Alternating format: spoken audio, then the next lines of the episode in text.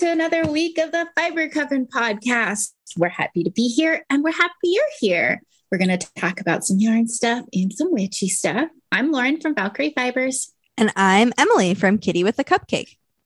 Hooray! Oh, we just have a teeny bit of news. We are currently in October 2021. So we will be having Socky content all over the internet where we are. We'll be doing sock themed blog posts on our Patreon and some sock content on our Instagram. So uh, come check it out if you like. Mm-hmm. This week's blog post was uh, talking about our favorite commercial sock yarns. We gave a review of different ones. So mm-hmm. if you're mm-hmm. interested to hear our thoughts on that, join our Patreon. Yay! Sweet. Well, neither of us finished anything this week, but I don't know about you, but I've been doing some knitting.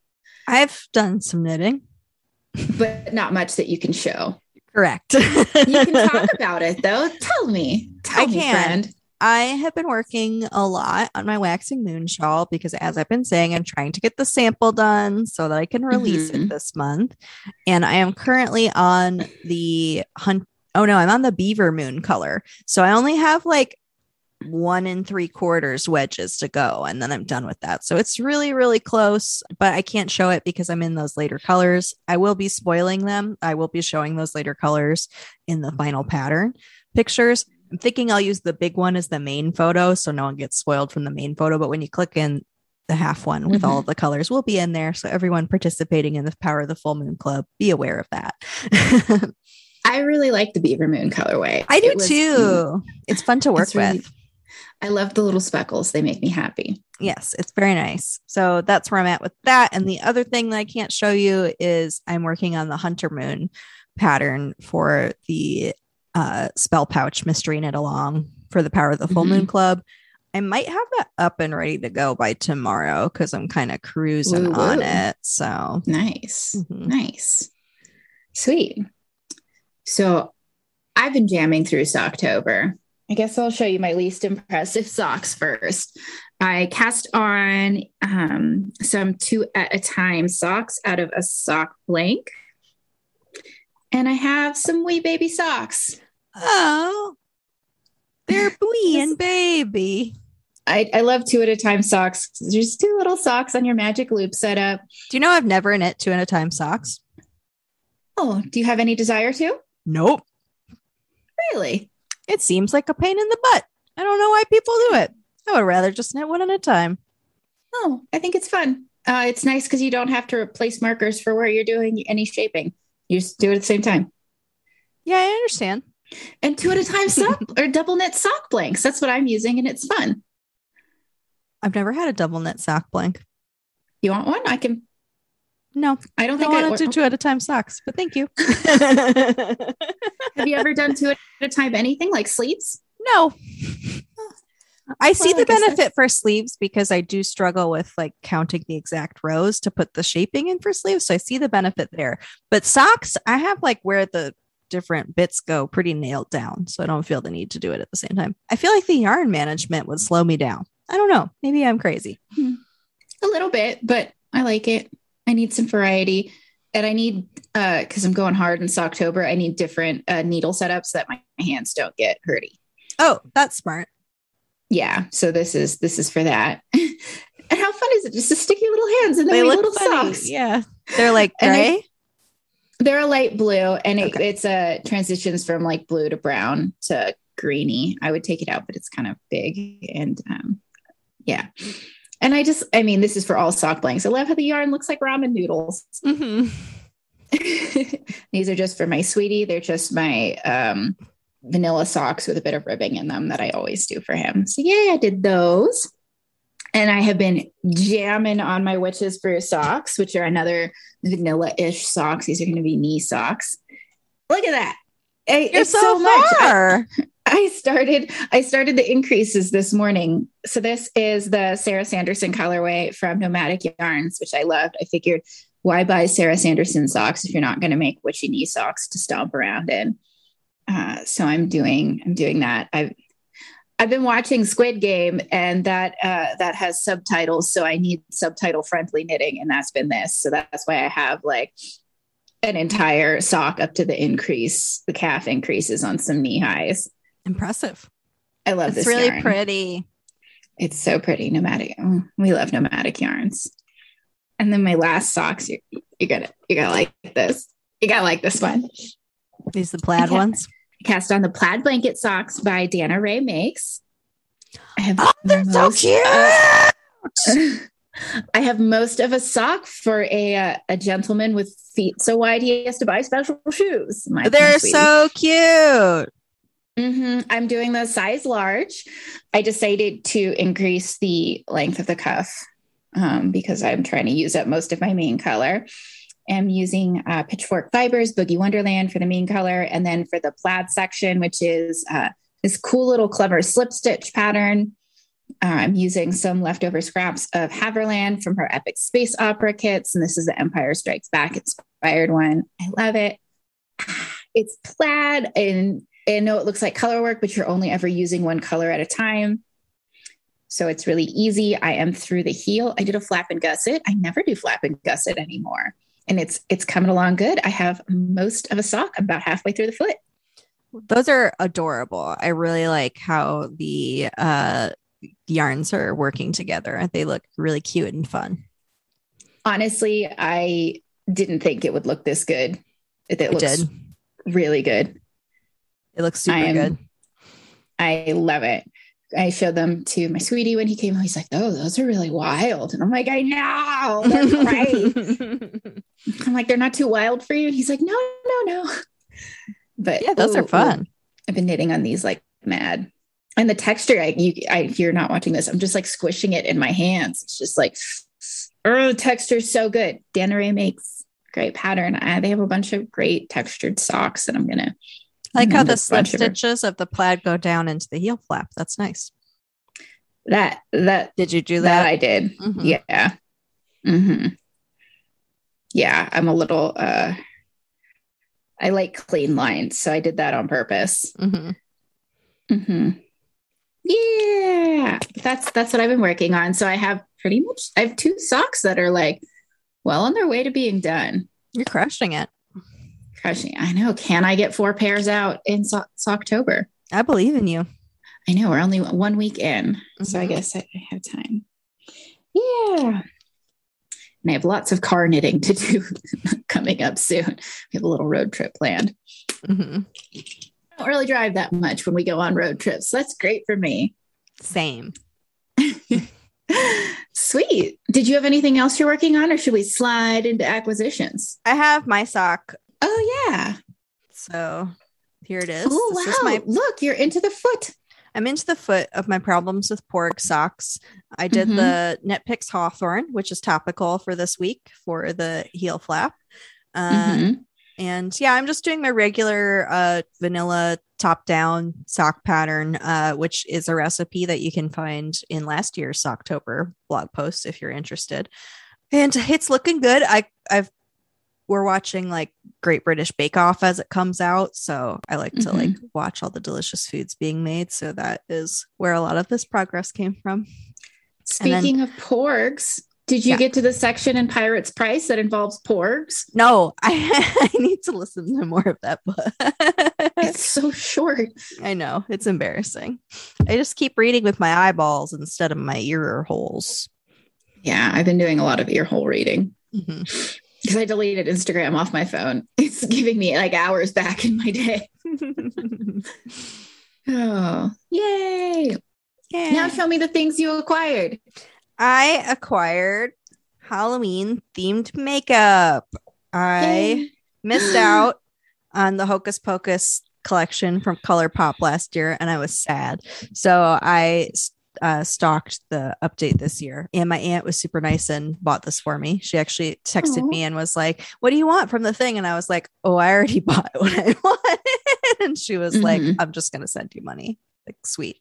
Uh, but yes, so this is I got all three of the um lip creams, which are Mhm. themed to each sister. There's Hello Boys for Sarah, Mhm. Tonight We Fly uh, Mhm. for Winifred, and Calming Circle for Mary. And I'm wearing Calming Circle right now.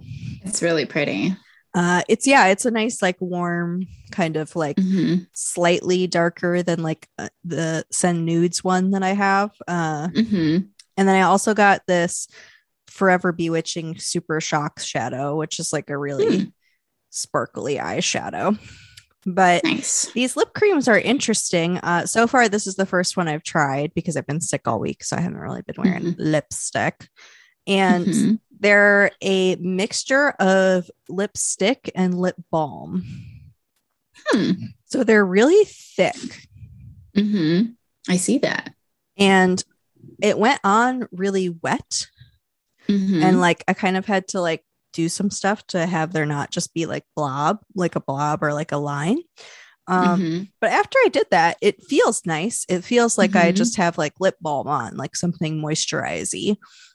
It's like not drying me out at all, but I don't think it Mhm. ever dries. So I think if you don't want like wet color on your lips, it might not be for you. Um, Mhm. But it's something new to try. Uh, the other colors, oh, actually, I'm going to show you this on the so all the sisters are on the box, but they all have their brooms on the side and they have the vacuum for me. I love that.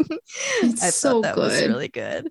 But this is the one I'll probably wear most often is the Winifred one, which is like a Mm-hmm. really, really dark, like mauvey purple. It looks kind of plummy almost. Yeah, it is kind of plummy, uh, which I really like that. And then the one that I'm really excited about is the Sarah Sanderson one, which is black. And I don't Oh. have any lip, I don't have any black lip stuff. So I'm excited for this for spooky season to do some creepy black lips, Yeah. Nice. look all goth and stuff. I uh, of want some black too.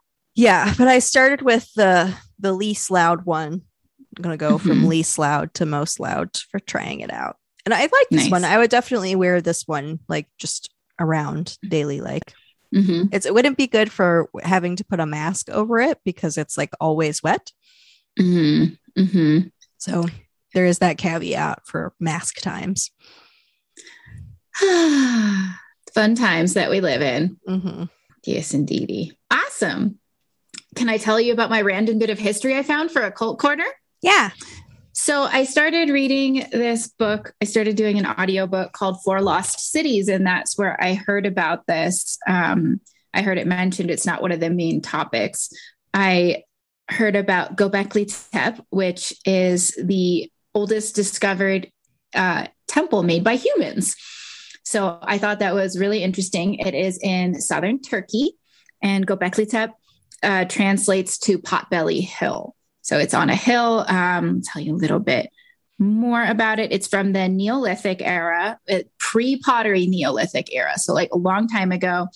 And the archaeologists estimate that it was made somewhere between 9,000 before Common Era or 80, 90, oh, 9,500 or 8,000 before Common Era. So, a long time ago. And just for reference, this is over a thousand years before the Nile Valley was even settled by humans, and about 5,000 years before the pyramids were built, was when this monolithic uh, temple in southern Turkey was built. Like six thousand Um, years before um this I have cold brain, so I'm having Stonehenge. There we go. That's what I'm looking for. Stonehenge. Mhm. Yes. Yes. And it is uh, similar to Stonehenge in the idea that it's monoliths in a circle. Um, but this one is different because the monoliths are T shaped. So there's like an oblong structure at the top, and they're about these stone pillars are about 15 feet high. And this was made around the time of the Neolithic Revolution, which was when agriculture started to be developed by humans and uh, humans started to settle down into villages instead of nomadic lifestyles. And archaeologists and historians, anthropologists aren't really certain whether the Neolithic was um, revolution of people said like whether it was a chicken or an egg thing. Like people settled down and so they started doing agriculture or they started doing agriculture so they started setting down settling down into villages you know they don't really know. So at Gobekli Tepe in southern Turkey, there are three main circles of monoliths of these T-shaped pillars, and they're aligned along an interior wall. So there's like a circular wall with these monoliths that are facing inward, and it may or may not have had a covering over the top. So you would, and I believe you would have to go through a passageway to go inside to see this. So it would have been lit lit by torches and open fire of some sort. So uh, all the carvings on it would have, uh, with the flickering light, there would have been a little element of movement and wonder for the people who would come to this um, temple for spiritual reasons. And there's all kinds of like really beautiful carvings, and some are some are sculptures that are like full 3D representations of animals, and some are just like relief carvings, which is like what you'd see like in Egyptian walls or something like that. There's all kinds of animals and human parts. There's and there's like some anthropomorphic combinations of human parts and animal parts, but there's no uh, entire represent uh, representations of complete humans, which is interesting. And that also because there's no complete representations of humans, there's no scenes like you see in Neolithic art of like a hunt going on. So there's no scenes of uh, violence being portrayed, which is interesting. It's mostly just it's mainly animals and like little parts of humans. But they also think that uh, because these monoliths are T shaped, the T shape in itself might have represented the human form, with like the main pillar being the body and the T shape at the top being the shoulders. And we don't know. There might have been something to represent a head at the top, but there aren't now. So, yeah, there's all kinds of um, different animals like you would have seen there and before. And there's apparently some disembodied phalluses that are just carved into the wall, human phalluses and and animal phalluses too. Like apparently the vast majority of all the animals carved are uh, recognizably male, let's say. Uh, the ancient world uh, loved loved carving peens. Mm-hmm. if you're at all interested in how much the ancient world liked carving phalluses, I highly recommend the book Four Lost Cities because the the bit on Pompeii, no words for how many peens they found in Pompeii. Mm-hmm. So back to go Göbekli Tepe, the oldest um, temple made by humans.